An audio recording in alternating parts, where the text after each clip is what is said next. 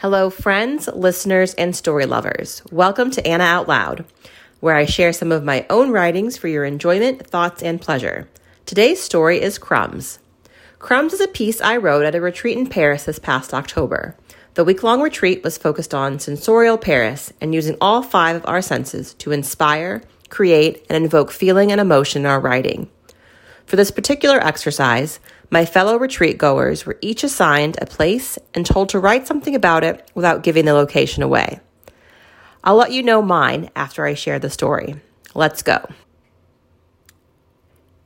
If you see a trail of crumbs, do you follow it?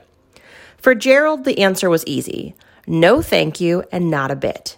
He saw no reason to deviate from his carefully determined plans, to do lists, and routines. Structure makes life efficient, and efficiency is a perfectly satisfactory life goal.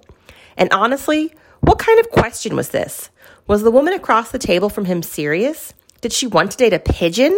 Bara's. At least he thought that's what she said. Her name could be Mara or Barry. It was loud in the bar. Face appeared kind and patient as she waited for his answer. Gerald knew his true response wouldn't be sufficiently impressive at a speed dating event, and there was something in Bara's honey colored hair and melted chocolate eyes that made him want to wow her. Um, uh, great question, Bara, Gerald said, relieved when she nodded gently at her correct name. If I saw a trail of crumbs, he continued, I'd get a broom. Crap. Bara's face fell at his poor attempt at humor. With only a minute left on the clock, would he have time to redeem himself? That's a shame, Gerald, Bara began after seemingly recovering from her disappointment. Well, I appreciate a man that cleans up. I think I'd follow the crumbs. Who knows what's at the end of the trail? She said with a shrug before taking a sip of her Bud Light. Gerald started his reply. Well, I, I, I meant to say.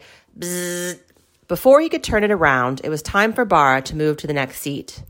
With a wave and a nice to meet you, she grabbed her bag and sat across from someone who looked as though he'd never use a broom.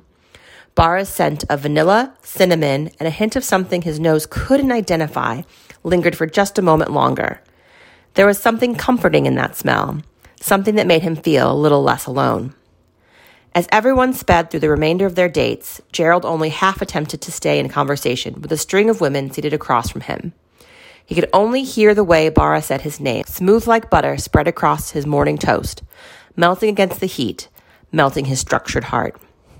Soon it was time to leave the bar, and Gerald hoped to catch Bara for a second chance at the first impression. But that woman was fast.